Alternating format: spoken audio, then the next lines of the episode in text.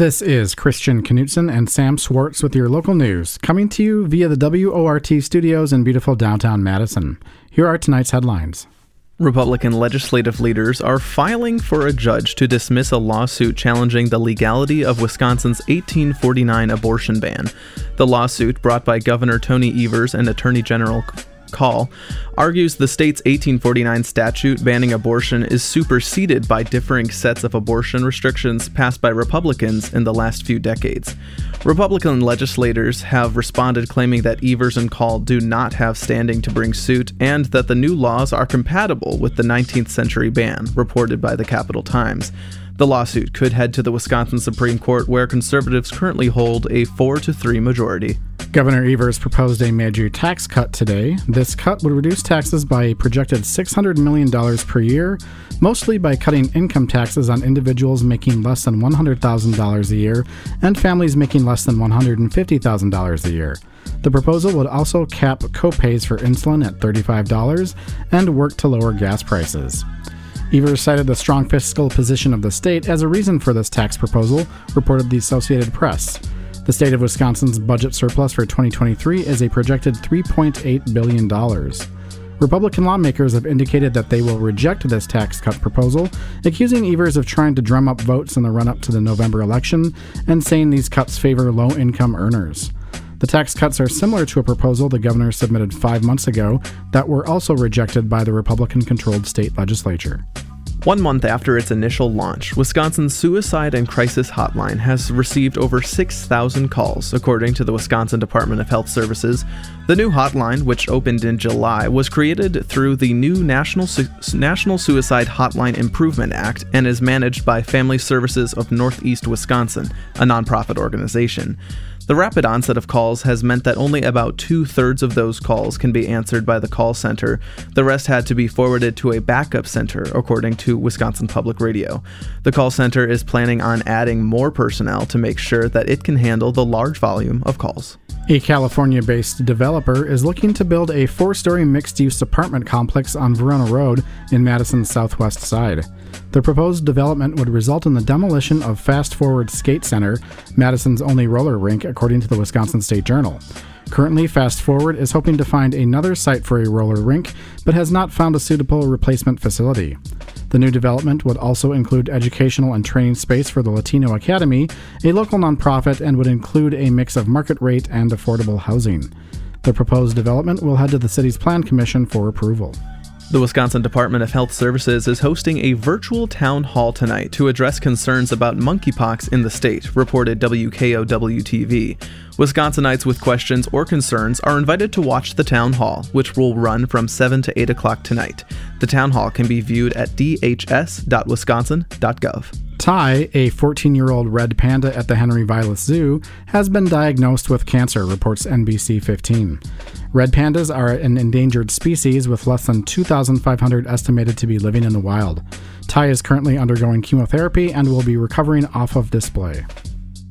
Wisconsin took home multiple gold medals in one of the nation's most prestigious hair based competitions, the USA Mullet Championships.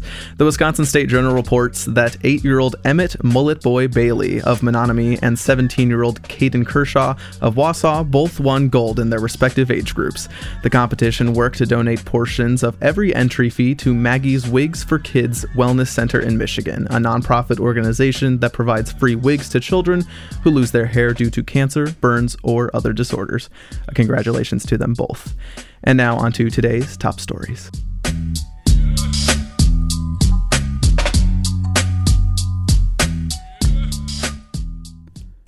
A Madison board has been in the hiring process for the city's first independent police monitor for about two years now, but has encountered hiccups along the way. Now, four finalists have been announced, and one will be selected in coming weeks. WORT producer Nate Wegehout breaks down what sets these four candidates apart. The Madison Police Civilian Oversight Board announced the final four candidates for the city's first independent police monitor last Thursday, and they're moving at a rapid pace to hire someone, leaving the public less than a week to weigh their options for the new position.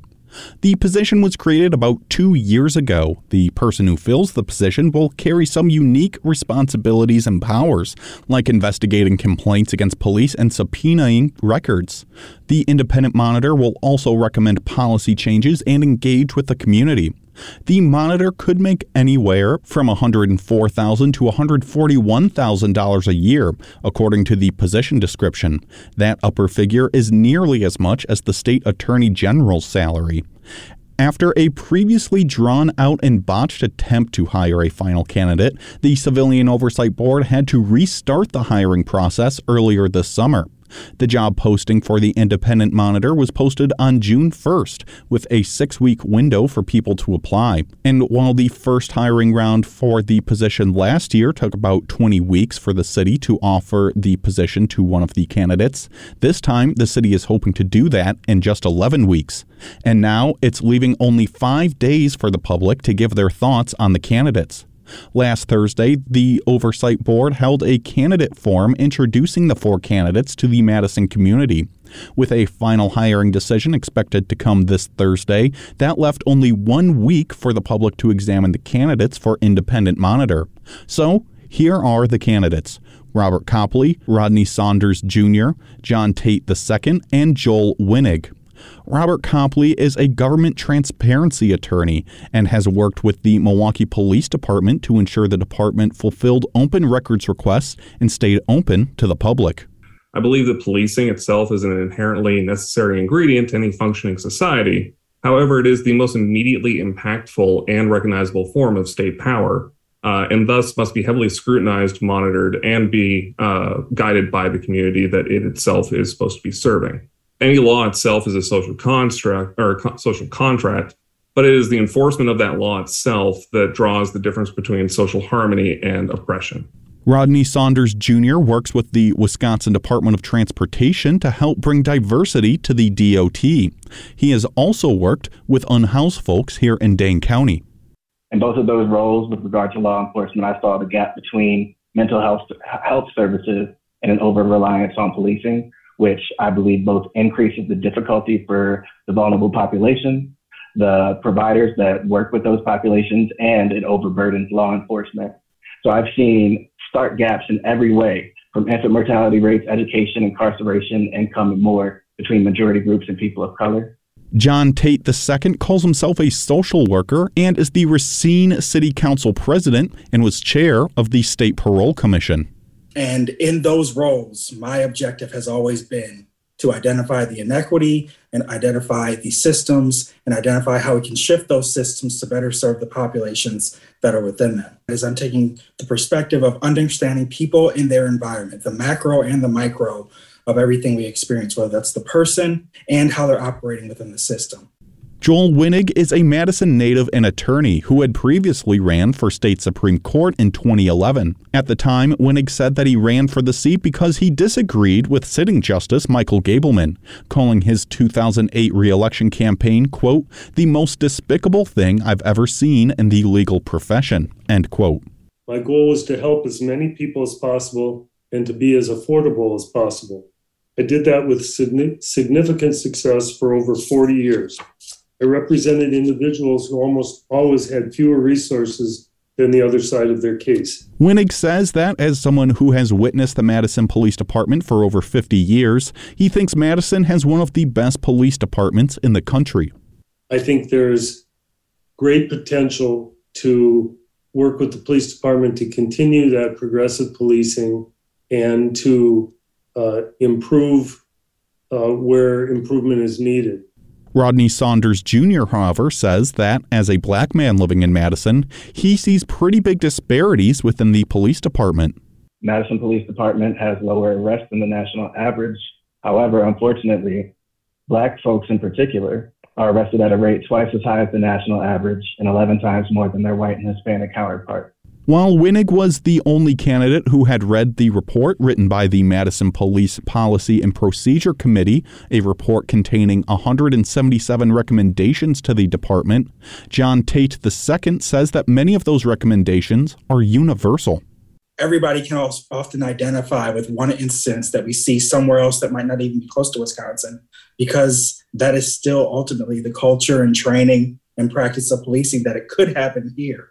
Robert Copley says that his experience with the Milwaukee Police Department has given him special insight into how to make the Madison Police Department more transparent. And one of the main challenges that uh, I've encountered at my current job was the uh, handling of uh, body worn camera footage, uh, specifically as how that relates towards police transparency and hand- handling that out in uh, public record requests to both the public as well as to the media itself. The survey to give your thoughts on the candidates closes at midnight tonight, and that survey is available on the City of Madison's website. The final pick for the position will be announced at the Oversight Board's meeting this Thursday. Reporting for WORT News, I'm Nat Wuggy Looking ahead at the rest of the week, there are a few possibilities for thunderstorms here in Madison. With more about what to expect, here's WORT weather producer Caitlin Davis. The days are getting shorter, and the sun is now not rising until 6:12 a.m. Without sunlight, temperatures are much cooler in the morning now, giving us an introduction to the fall season. Although temperatures aren't as warm in the early mornings, they're still heating up pretty quick, and the temperatures over the next week are fluctuating between the mid 70s to the mid 80s. Temperatures are currently sitting at 79 degrees, with winds coming from the southwest at a low 5 miles per hour. Humidity is sitting at right around 50%, but will increase into the overnight hours. Over the next few days, high pressure will be in control. Lake Mendota's water temperature is sitting at 72 degrees, dropping from what we have been previously seeing last month. The UV index tomorrow is looking to possibly reach the high category here in Madison.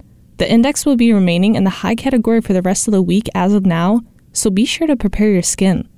Today's ragweed pollen reached the moderate category, and today's grass and tree pollen is sitting in the low categories. Over the next few days, these categories should drop or not be present at all. Wednesday into Thursday seems to look a bit more striking than we have been seeing earlier this week. We could be seeing a round of thunderstorms as it has been signaled and indicated in the radar, and with a mix of unstable air, the showers could linger into Thursday morning and early into the afternoon. But dry and cool air is looking to come in Thursday night. There's a possibility for showers into the weekend moving from the west, but there's a much lower chance than anticipated, and we will likely not be seeing these storms. Here in Madison with your WORT weather report, I'm your producer, Caitlin Davis. Cow manure can be turned into renewable energy using anaerobic digesters. Tonight's edition of Climate Connections explains what these systems can do. I'm Dr. Anthony Leiserowitz, and this is Climate Connections. As cow manure decomposes, it releases methane, a powerful climate warming gas. But if the manure breaks down in a system called an anaerobic digester, the gas is captured and can be used to generate renewable energy. For many farmers, though, investing in a digester seems out of reach. It's been said that farms need to have about 500 cows or more to make a digester project cost effective in the United States. The average dairy farm size in Pennsylvania is 85 cows. So, Matt Steinman of Dickinson's College Farm in central Pennsylvania is exploring how anaerobic digestion can be cost effective at a smaller scale. Smaller, more affordable digesters are used in Europe. With the support of an EPA grant, Steinman's team is importing a digester that will process manure from about 150 cows, along with up to 2 tons of food waste a day. And they're analyzing how such an investment might work financially. For example, excess electricity produced by the system can be sold to the grid, and farmers could process food and animal waste from other businesses for a fee. So We're trying to kind of field test this technology here in the States and see how it pencils out. They plan to share what they learn so more farms can cut their methane emissions and create clean energy. Climate Connections is produced by the Yale Center for Environmental Communication. To hear more stories like this, visit climateconnections.org.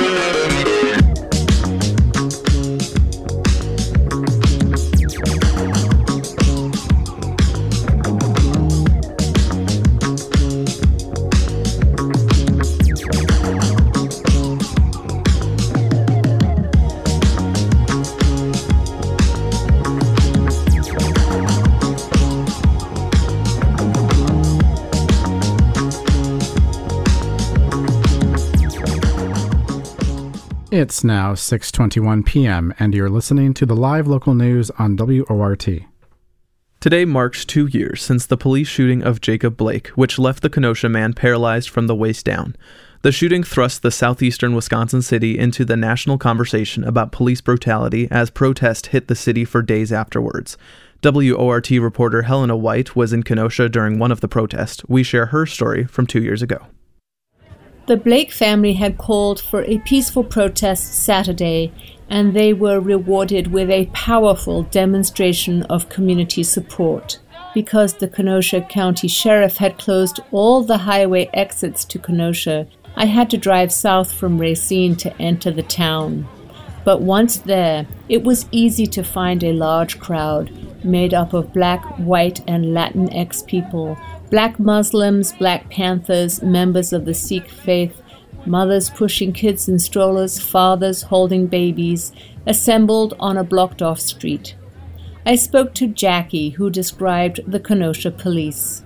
They always use police brutality. They don't try to come and talk to you and find out what's going on. They're very offensive, as if they fear us. Fear us for what? But it's time for a change and stop sweeping it under the rug and acting like you don't know what's going on. You know exactly what's going on in this city.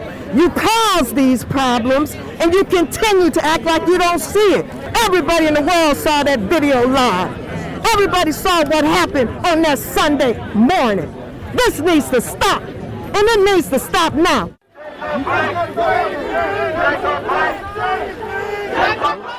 The Blake family led the march several blocks to the Kenosha County Courthouse while the crowd chanted. In the nearby park, over 1,200 people assembled in front of a stage guarded by black Muslims and listened to an impassioned array of speakers who included Jacob Blake's sister, Letetra Widman. Weidman had a message for the Kenosha police. I want to special thank you to Kenosha Police Department for showing their true colors. Yes! Say that! And I want to thank you again for recharging my melanin. Say it! And since we're doing things our way today, I'm an artist, so I'm going to share some of my work with y'all. And I wrote this piece just for today. I am the keeper.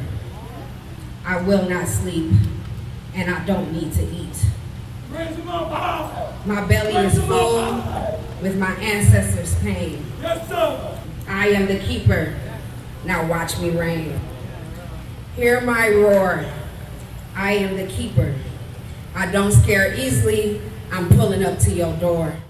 Congresswoman Gwendolyn Moore promoted the Justice in Policing Act, which would outlaw racial profiling, chokeholds, and no knock warrants. And I'm the mother of two black men. And I shiver every time they walk out the door. Walking while black, talking while black, thinking while black. And it's time for us to pass that Justice in Policing Act, which I helped up to office in Washington, D.C. The state's first black lieutenant governor, Mandela Barnes, also spoke. But unfortunately, we still deal with some of the same challenges that our people were dealing with decades ago.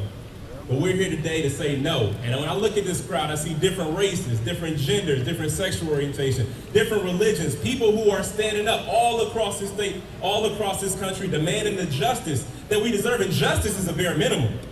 Justice should be guaranteed to everybody in this country. There was an emotional message from Jacob's father, Jacob Blake Sr. My son, the other day when I was in the hospital, give me a second. Take your time. He, he grabbed my hand.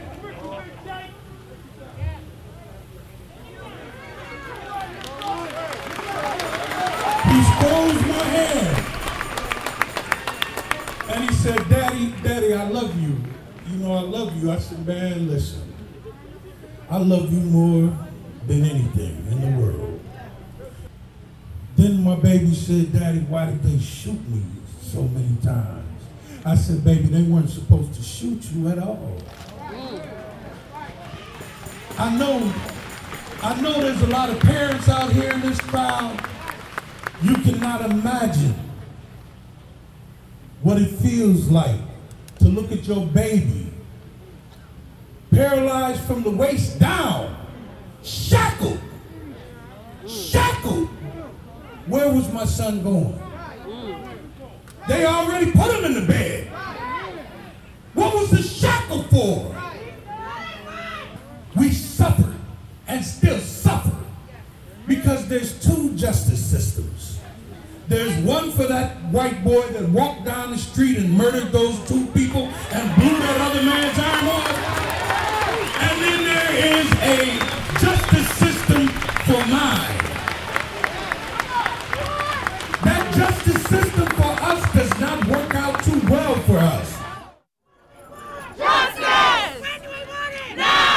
From the Justice for Jacob Blake protest in Kenosha, Wisconsin, for WORT Local News, this is Helena White.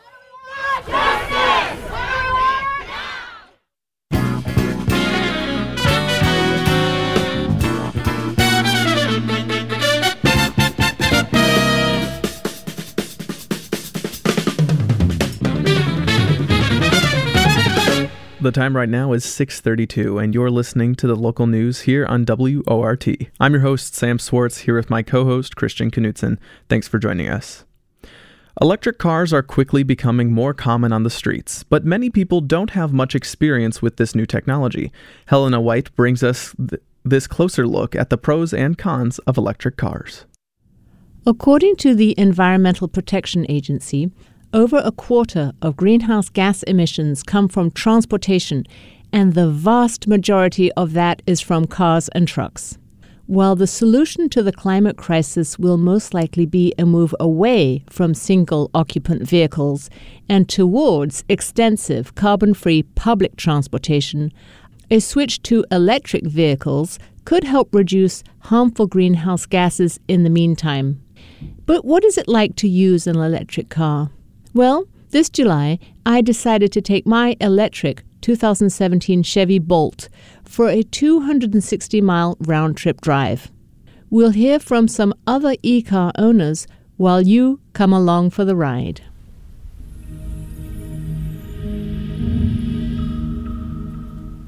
I'm getting ready to drive to the Oneida Powwow, and that's like, I don't know, 100 and, 130 miles away and um, my bolt is fully charged and it's telling me it can go 311 miles. But if I'm driving highway speeds like 60, 70 miles an hour and I have air conditioning on, that's not really going to be 311 miles. So I plan to drive to Kaukauna and charge when I get to Kaukauna and give myself a bit more juice before I go all the way to Oneida. So it's 8 in the morning. I want to get there by, you know, 12 noon. On the ChargePoint website, I looked up different information about charging stations in that area, and it looked like Kaukauna had free ones. ChargePoint is one of the main charging station networks in the U.S. Madison Gas and Electric have 45 ChargePoint stations in Madison. Tesla, which manages charging stations just for their cars, has four charging stations. But I've never been to those charging stations, so that's a bit nerve wracking. But anyway, I'm sure it'll be fine. While I drive to Kaukauna, let's check in with Lindsay Jenkins. She lives in Stevens Point with her family and owns a five year old Nissan Leaf that she uses for trips around town. What does Lindsay think of her Leaf? Love it. Love it. Love it. Once you get one, you'll never go back. They're pretty easy and awesome. Number one, I love that I'm not buying gas. Lindsay has solar panels on her house. You know, we have PV, so it's essentially straight up sun powered. That's the hugest. I really love that it's so maintenance easy. Cleaning the car is my biggest concern, you know. Mileage range can drop by half in cold weather. My Bolt gets 300 miles in the summer, but that goes down to around 170 in the winter. And the Leaf? Our summer charges are pretty consistently in the 120 range. And the winter, doing freeways, uh, we can get about 85. The other big question is how long does it take to recharge the battery? While I plug my Bolt into the outlet in the garage, Lindsay has a level 2 charger, which is much faster. If you live in an apartment building, it could be hard to charge at home. It's a six hour charge. Meanwhile, my Bolt will charge about 2% an hour, meaning a flat battery will take two solid days to charge from the wall outlet. Longer mile range, longer charge time. Lindsay's family has a gas car for long distance trips. MG&E will install a level 2 charger at your home for a cost of quote about $20 a month end quote and the cost of the electricity. And how much does it cost Lindsay to charge her car? We charge it maybe once a week. It's about $3.30 a charge. But what are the downsides? At this point, the infrastructure is, you know, moving forward, but, you know, there's that piece of like if you wanted to go further than what your range is, you know, it takes some scheming and finagling um, and time. You know, I mean, just comparatively, like we bought this car five years ago, and from then until now, the amount of options that are available is just pretty phenomenal. But help is coming. The Federal Highway Administration is planning to use money from the new infrastructure bill to develop fast charging stations every 50 miles along frequently used highways. Now let's check back and see how I'm doing with my car trip. I made it through Rosendale without getting a speeding ticket, and I'm approaching Kaukauna just past Appleton. I drove less than the speed limit and didn't use the air conditioning. Both things help conserve the battery, and I have 65% left on my battery. I got a bit lost, so I pulled off at a random exit. And right away is a Chevy dealership. But then I realized maybe, like the one in Madison, it has a charging station, and lo and behold, I'm now charging for free at this Chevy dealership. On a Sunday morning, no one's around. I'm plugged in, I'm charging, and it looks like it's going to work. I spent just over an hour at Kaukauna while the car charged at a level 2 charger, and I added about 10% to my battery.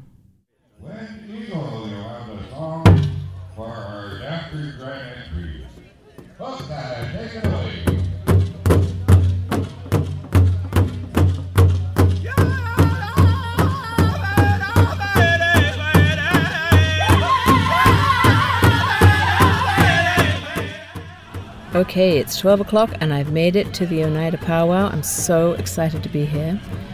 I am at 70% battery, and it says I have 270 miles left on my charge. And I'm 134 miles from Madison, so I'm hoping I should be able to get home on the rest of this charge.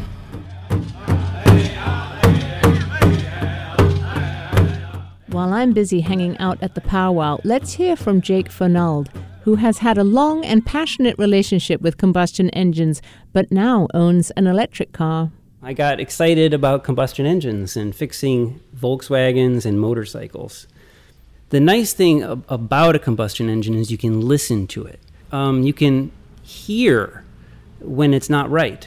It makes you feel like you're kind of in touch with it, in tune with it. And um, and then when it's your engine, you're like, oh yeah, it's this is great today. It's working perfect, and all everything's in adjustment. How can an electric car compete with that romanticism?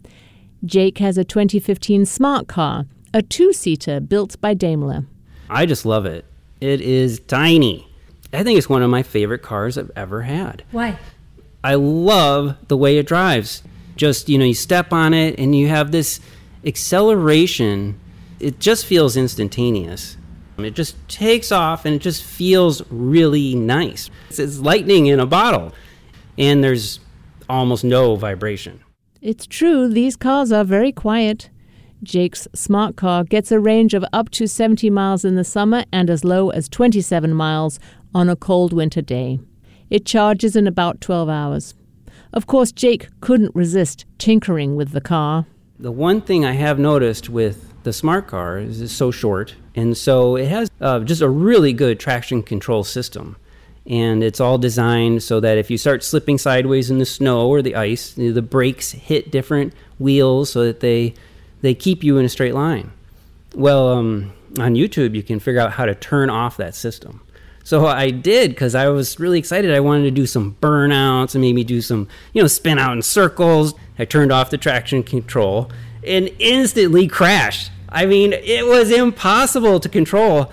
There's no, I couldn't feel the wheels. It, you know, you're modulating the pedal, there's no clutch. And it was a disaster. I didn't wreck the car. I just spun out and went on the side of the road. I tried it about five times and crashed every time. So I, I just left the traction control back on because I do like the car. And, you know, crashing is not good for your car. And the cost in electricity? I've been looking at my bill. I, I can't tell the difference in my electric car. Um, it doesn't seem to cost me anything. I mean, I know it does, but it isn't a noticeable difference on my electric bill. On the subject of cost, the cheapest Tesla is about $48,000. The Chevy Bolt and Nissan Leaf are around $32,000 new. The very popular Ford F 150 electric truck starts at around $40,000. Used, you can get the Leaf for about $12,000 and the Bolt for $21,000. Recently passed federal legislation provides a tax rebate for qualifying electric cars of up to 7500 for new e-cars and up to 4000 for used e-cars. Well, the powwow is over. Did I make it home safely? All right, I'm home. It's 5:30.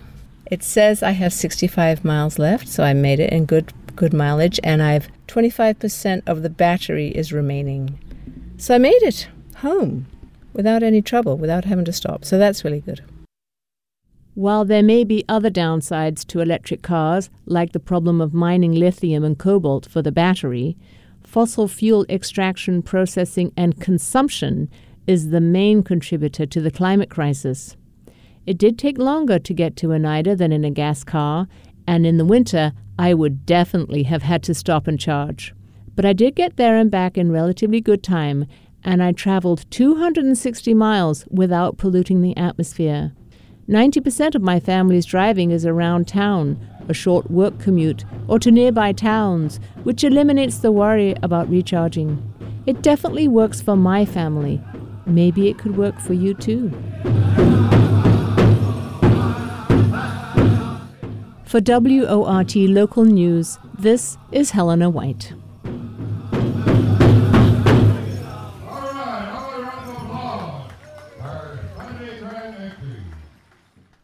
Whether they're a welcome neighbor or a nuisance to your bird feeder, chipmunks are a common sight here in Dane County.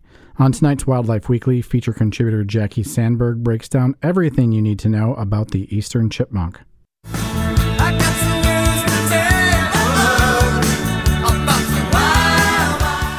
Welcome to Wildlife Weekly. My name is Jackie Sandberg, and I'm the Wildlife Program Manager for the Dane County Humane Society here in Madison, Wisconsin. Each week, we choose a topic related to wildlife rehabilitation or the environment, and today I want to talk about our chipmunk species and the ground squirrels. I thought this week was very fitting to talk about them because holy cow, we have so many chipmunks at the Wildlife Center. Not just, you know, for rehabilitation, we do rehab a lot of chipmunks during the year, but we also have them naturally on our property. And this week, when we were repairing some of our cages, which, you know, as time goes by, you have cages that have been built, and obviously we live in Wisconsin where there's so much, you know, complication with the weather. There's water, there's cleaning protocols, there's, you know, spraying things down with disinfectants to make sure our cages stay really clean. Now, that being said, uh, we, do have a few of our older cages that, you know, it's, you know, with our over the years of form fitting, you know, custom doors and things, yes, we have a few chipmunks that like to live around the property. 30 acres of that will give you lots of chipmunks if there's good habitat. So we have some that like to run around our uh, area. And again, it's, it's a large area, but we see them from time to time. And go figure, the reason that they are there is because we've got lots of birds that eat seeds in their diet and they find that there's really great food that they could, you know, be able to easily access. And I think that's what a lot of people experience at their own homes when they have a garage. Maybe you store some bird seed in there. Maybe you put your seed feeders out. And do you see chipmunks that are hanging around at those seed feeders? You know, they can become what we call nuisance animals very casually in the wildlife rehabilitation field. And although we don't necessarily call them nuisance animals because we rehabilitate them and we do think that they're an important part of the environment, we do understand that you have to solve some problems if you have them in your own your backyards. We have to think about health and safety and damage, and we also have to think about all of those things ourselves as well. So it's it's a very difficult balance, but it's an interesting one.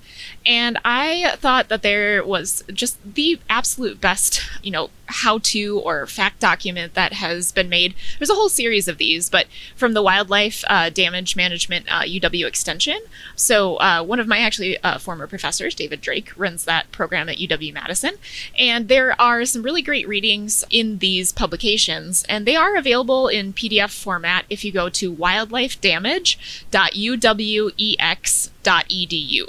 So I thought I would share one about the chipmunks and ground squirrels, just some information that's in this because um, whether you have access to internet to be able to read this or not, I thought it would be fun to share at least a couple of things. So first, our chipmunks and our ground squirrels are very common here in our state in Wisconsin, and they are actively burrowing. So if you've got you know the ground squirrel holes in your yard, that, that's probably them. They're more active during the summer months, and obviously that's their breeding period in the spring, and then babies are out in the summer, and they don't really go into any any sort of deep hibernation. They do hibernate, but they might come out if it's a nice warm day and especially if there's food available. So we have our eastern chipmunks, which are the most common ones that we see at the Wildlife Center. And then we have our least chipmunk, which is mostly in the northern half of Wisconsin. They're a little bit smaller than our eastern chipmunks. We have the 13 line ground squirrel, which I always remember because of like, think of the 13 stars and stripes on our US flag, you know, from back in the day. I think of 13 line ground squirrel as having that alternating striping pattern.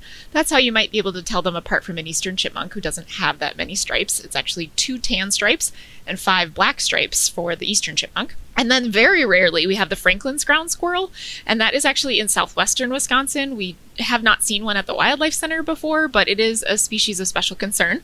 So if we ever see one of those, uh, you'll have to look up a picture of it, but it doesn't have that same striping pattern. It's mostly spotted. And yeah, very small population in our state.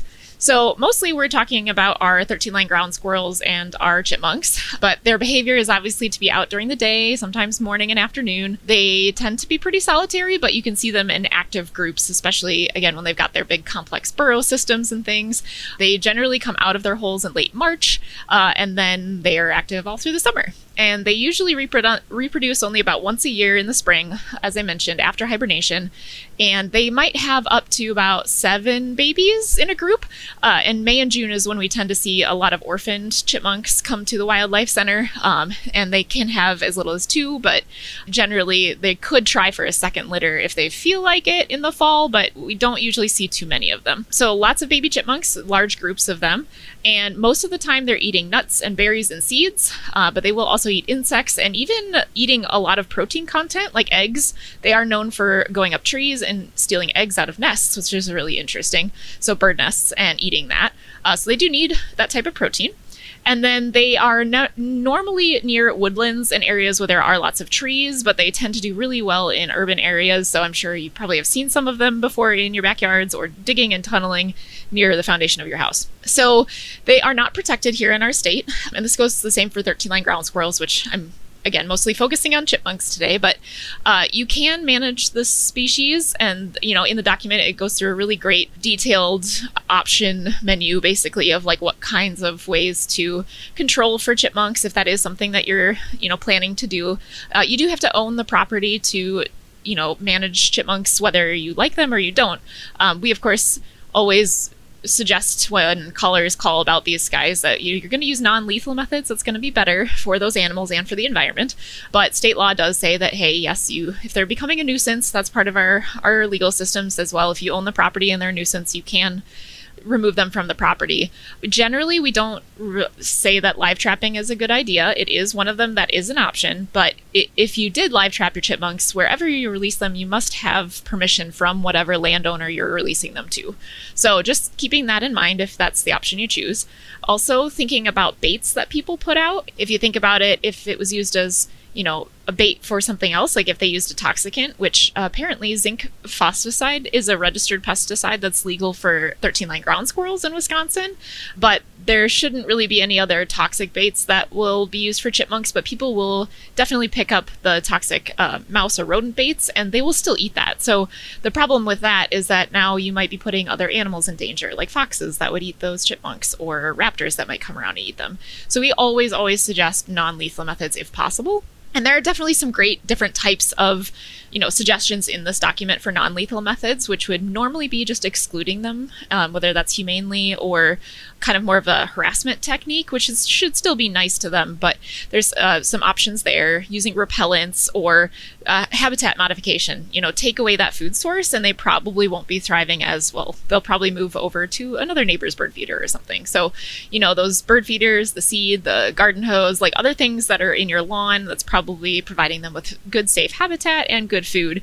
If you take some of that away, then they're not going to like the habitat as much. So that's just probably the best option that we usually suggest when people call. And then otherwise, just thinking about how chipmunks can also be beneficial for the environment and, and kind of promoting the culture of you know living with those animals and tolerating them. Uh, we understand that chipmunks definitely do a lot of damage, and we do have to mitigate those those situations. For us, we're definitely going to do more of the exclusion techniques from our wildlife rehabilitation cages to say, okay, well, we want them on the property, but how do we get them so that they can't actually go into the enclosures? So again, it's using a lot of predator proofing techniques on our end, which can definitely be relatable to people's houses and areas that you might not want them to get into. So uh, certainly check out that document again by the UW uh, Wildlife Damage Department, the extension. And uh, hopefully, if you haven't really thought about this before, you can get some tips and tricks for, you know, even the next time you, you move to a different location, a new house, or something that you, again, have to own the property. But it does offer some really great advice to kind of go through so that you know what your options are. So that has been our segment about eastern chipmunks and their status here in Wisconsin as uh, wonderful critters, but also nuisance animals. So thank you for listening uh, for today's segment here on WORT. This has been Wildlife Weekly.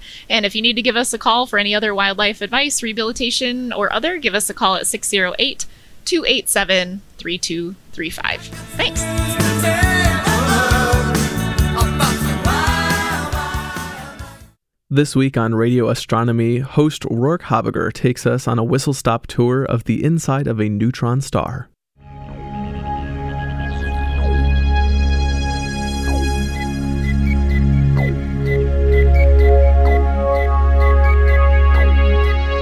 Welcome to Radio Astronomy.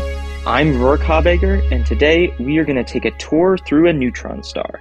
Neutron stars are the densest non-singular objects in the universe. Black holes are a space-time singularity, meaning they are infinitely dense from a certain perspective. Neutron stars are as close as matter can come to being a black hole without actually being a black hole. An often quoted number is that a tablespoon chunk of a neutron star would weigh 1 million tons. That implies a density of 60 billion grams per cubic centimeter. That literally just scratches the surface of a neutron star. The dense core is over a thousand times more dense. It is really difficult to imagine material like this. Water has a density of 1 gram per cubic centimeter, and we still have difficulty modeling the movement and dynamics of it.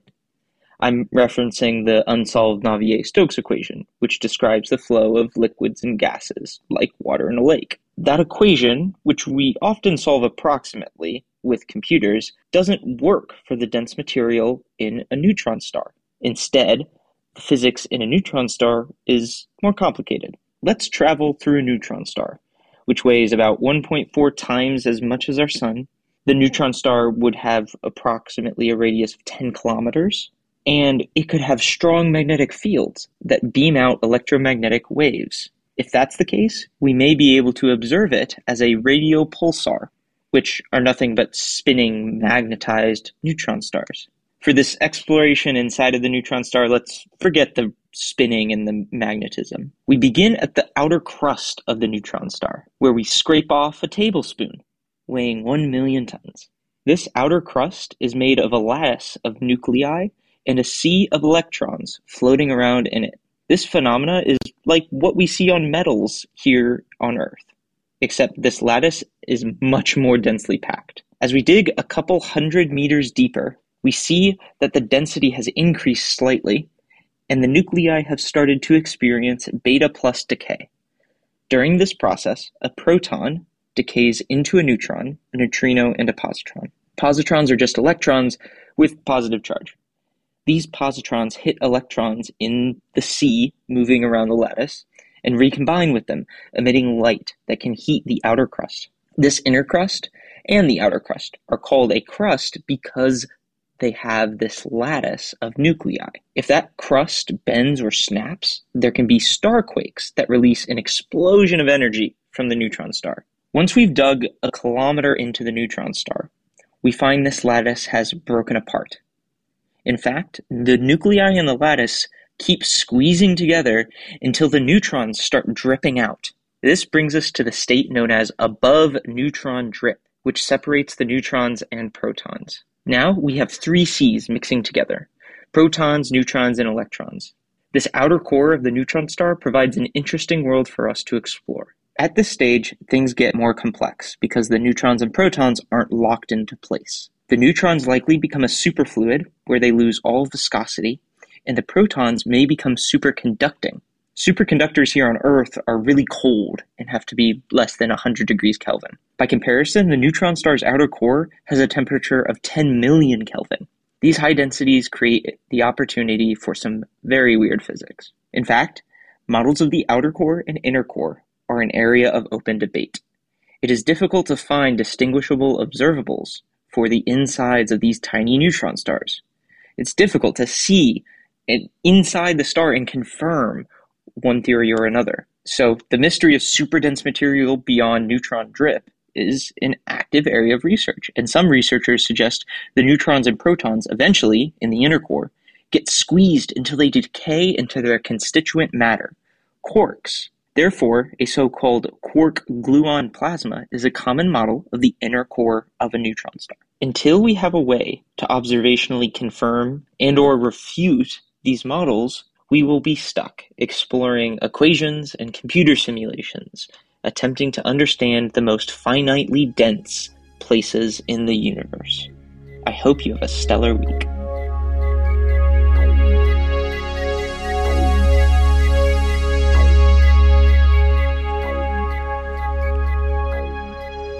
And that does it for our show. Thanks for listening to WORT's live local news at 6. I'm your host, Sam Swartz. Stay up to date with the WORT local news podcast. Subscribe on Apple Podcasts, Spotify, and WORTFM.org. And I'm your host, Christian Knutson. Up next is Spanish language news with the Nuestro Patio. Good night.